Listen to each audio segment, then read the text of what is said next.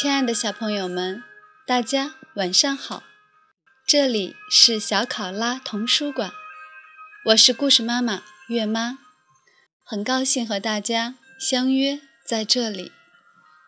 今天月妈准备的依然是曹文轩老师的作品《我的儿子皮卡矮鬼》，让我们竖起耳朵一起聆听吧。我的儿子皮卡，矮鬼，曹文轩著，二十一世纪出版社。第四章：矮鬼之西边那户人家。皮卡很想去油麻地小学西边的那座屋子看看。在油麻地时，许多时间他是在那座屋子里度过的。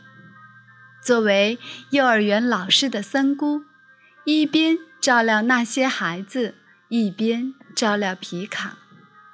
那时，皮卡既是幼儿园的学生，又是三姑的侄儿，受到的是双重照料。作为学生，皮卡会与那些孩子一起唱歌、游戏、认字；作为侄儿，皮卡常常自由出入，一会儿跑回家向奶奶要些吃的，一会儿跑到校园里自由玩耍，一会儿又回到幼儿园，在三姑身边纠缠不休。就在皮卡打算去那座屋子时，奶奶对皮卡说：“不要去那边。”占住那座屋子的一家三口，在油麻地人眼中都是怪物。男人叫李大毛，一年时间里，差不多上半年在油麻地，下半年在外打工，一年发一次赤壁，大约在清明节前后，头天还是个正常人。一夜之间就无缘无故的吃掉了，见了人瞪着大眼，眼珠子定定的看着，不认识了。总在田野上来回转悠，好像魂儿丢了，要把它找回来。有时会仰头看天空，一看就是半天。见有鸟飞过，像个三四岁的孩子，用手指着天空，傻傻的笑。动不动就把家里的东西往河里扔。本来家中就没有什么东西，被他三番五次的扔了之后，屋里基本上就空了。吃婆娘跟在他屁股后面。有些东西被他从河里捞了上来，有些东西随水飘走了。油麻地的人总看到吃婆娘用一根棍子够一床在水面上飘着的被子，或是一口锅。有时躺在大路上，像死人一般动也不动，能一连几天。不吃不喝，人饿得走形了，走路直打飘。醒来的前几天，常有暴力冲动，用脑袋撞大树，只把大树撞得落叶纷纷。会打人，不打外人，专打吃婆娘和傻儿子。出手狠狠，把吃婆娘和傻儿子打得流血。叫唤着，抱头鼠窜。说醒来也就一个早上，一醒来又是一个正常的不能再正常的人。把衣服洗得干干净净的穿在身上，见了人很有礼貌的打招呼，擦地、擦桌子、洗被子。把家里收拾得一尘不染，爱往爷爷家跑，见了奶奶就问：“有活吗？”爷爷家有重活，比如将厕所里的缝运到地里，比如将门前的路重新铺一下，都让他来干。他干活一点儿也不犀利，不停地干，不停地流汗，直到奶奶把一碗水端给他，他才停下手中的活，怕耽误活，总是一口气把水喝完，喝的水从嘴角不住地流淌下来，湿了脖子。奶奶给他工钱，他从来都说给多了。但奶奶执意要给那么多，他就连声道谢：“谢谢奶奶，谢谢奶奶。”他会向邻居、向所有遇到的村里人道歉，为他的傻儿子所做的事一次次道歉。他把挣来的钱全都用在了吃婆娘和傻儿子身上。给他们买衣服，给他们买肉吃。那段时间，傻儿子被他管得很听话，很少跑出去祸害人家。那时，这一家子过的生活，简直是油麻地最幸福的生活。夏天到了。李大毛背着行李出门打工去了。走之前，总要向皮卡的爷爷奶奶道个别。李大毛一出去，要到年底才回来。这一期间，好像这个人永远消失了。回来时，那只长方形的编织袋总是鼓鼓的。里面有老婆和儿子过年穿的新衣，还有各种各样的食品。有一些物品是他在外打工时随手捡到的。他回家之前，吃婆娘和傻儿子已将家中能吃的都已吃光。过年时，李大毛家有鱼有肉。有酒有鞭炮，就这样过了年。春天来了，清明节到了，李大毛突然在一个早晨又疯掉了，然后好起来。夏天一到，又出去打工。吃婆娘是李大毛外出打工，从北方的一个地方。带回来的。他出现在油麻地，是在那年年底的一个傍晚。当时大雪纷飞，四周全为白色。吃婆娘矮矮的、胖墩墩的，穿了一件鼓鼓囊囊的羽绒服，红色的，就像一个大红球，在雪地上缓慢地拱动着。吸引了许多油麻地人的目光。吃婆娘是有名字的，李大毛曾向人们不止一次地说过她的名字，是个很雅的名字，与她完全对不上。人们早已记不得他的名字了，只知道叫她吃婆娘，背地这么叫。当面也是这么叫，他也答应，知道人家叫吃婆娘，叫的就是他。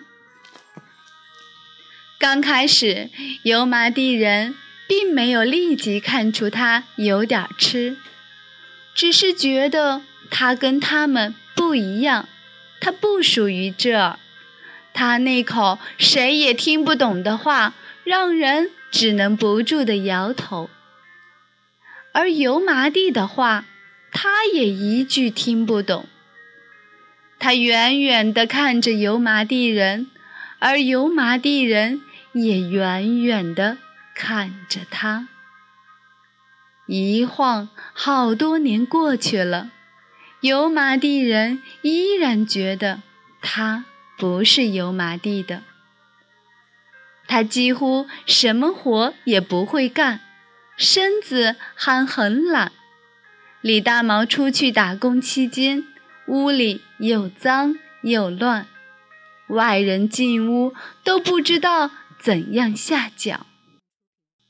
一天到晚，他无所事事，总靠着墙站在那儿，向远处路上看。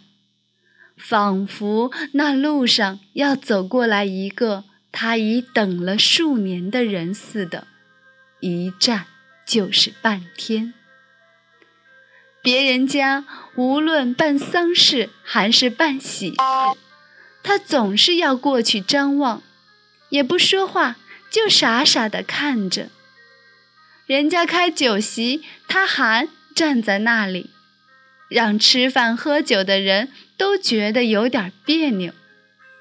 他不知道他应该站在哪儿看，十有八九都是站在让人觉得碍手碍脚的地方。有人说：“你回去吧。”但他不回，还是站在那儿。等人都散尽了，他还要站一会儿。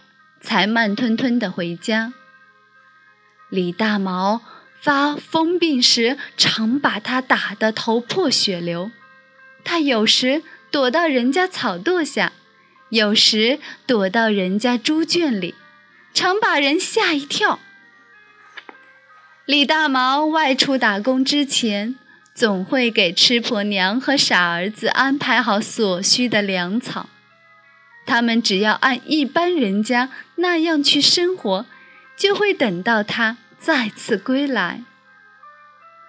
但吃婆娘根本不会过日子，带着傻儿子傻吃傻喝，过了今天不想明天，娘儿俩一天到晚就想着吃吃吃。李李大忙回来还有相当长一段日子，粮草。就已尽了，没有吃的了，就吃掉本来留到过年才宰杀的鸡，就吃掉家前屋后凡能吃的蔬菜、野菜，掉在地上的果子。傻儿子饿极了，就会发狂，就会殴打吃婆娘，把吃婆娘追得满世界跑。好心的人家就会给他们一点吃的。等李大毛回来时，娘俩已瘦得风一吹就要倒下。吃婆娘来到油麻地的第二年秋天，生下了这个儿子。初时也没有发现这个孩子有什么不对头的地方。等他长到三岁时，油麻地的人就认定了，这是一个傻子。傻子本来是有个名字的，很雄风，李大鹏。但油麻地没有一个人叫这个名字的，仿佛他根本不配这个名字。十岁之前，他们都叫他傻子。十岁之后就改叫矮鬼，一直叫到现在。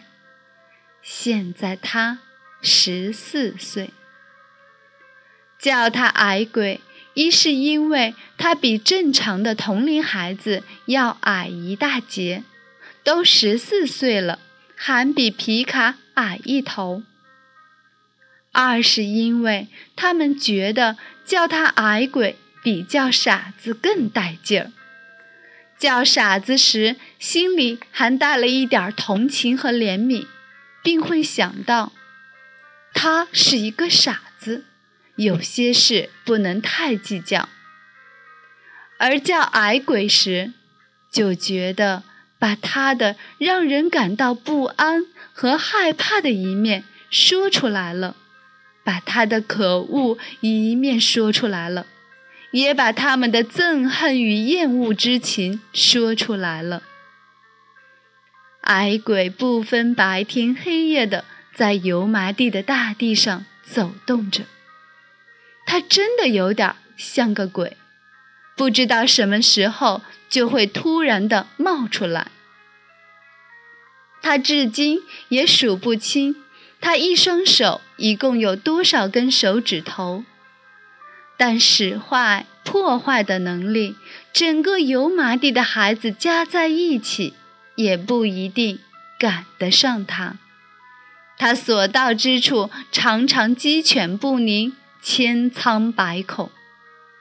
不知什么时候，他溜进了果园，一口气把十多棵苹果树上的青果都摘了，随手扔在草丛中。那青果才有鸽蛋大小，那十多棵苹果树依然青枝绿叶，但它们却只能空空的长到秋天。月光下，他走进一大片西瓜地，手中抓了一根细细的木棍，见到在月光下闪烁着绿光的西瓜，他突然一下子把木棍。插进西瓜，见了西瓜就插，噗嗤噗嗤噗嗤，他一口气插了近百个西瓜。看瓜的人并没有发现那些西瓜都打了洞，还满怀喜悦地等待收获的季节。但看到的却是这些西瓜一个个的烂掉了。他在黑夜爬到村里一些人家的屋顶，把烟囱一一捣毁。没有发现的人家依然生火烧饭，烟不能从烟囱飘出，都冒在屋里。一时间，屋里烟雾缭绕，呛得屋里的人都跑了出来。他走到哪儿，哪儿就有人用警惕的目光注视着他。并对周围的人发出警告：“海鬼来了！”大人会用它吓唬那些不听话的小孩。海鬼来了，于是那个不听话的小孩马上停止胡闹。他像幽灵一般溜达，他会站在那儿，慢慢的转动脑袋，用白瓷一般的眼睛打量着四周。人们很少听到他说话，他像一个哑巴。但有人发现，其实他是会讲话的，并且是很能讲话的。爷爷就看到过一回，他对一条蜥蜴说话，说了许多话，而且非常流利，并且声情并茂。爷爷对油麻地小学的老师们说：“矮鬼的讲话能力，油麻地没有几个孩子能与他相比。可他就是整天把嘴闭着不说话。这一点让李大毛又生气又着急。”他抽下腰里的皮带，一边扭打，一边大声的吼叫：“说话！我看你说不说话！”矮鬼抱着头缩在墙角上，始终也没有说一句话。让人感到不可思议的是，矮鬼从不在油麻地小学做坏事，不仅不做坏事。看到有人要损害油麻地小学的东西时，他会不屈不挠地攻击对方，用砖头砸，用棍子打。一回，一个收破烂的人在校园的花园里摘了一朵花，矮鬼追出去两块地，把人家追上了，不光夺回花。还把那人的一大包破烂抛洒的满地都是。矮鬼虽矮，但力气很大。奶奶说：“他比一头牛的力气还大。”他会不时地出现在奶奶家的窗下，往屋里张望。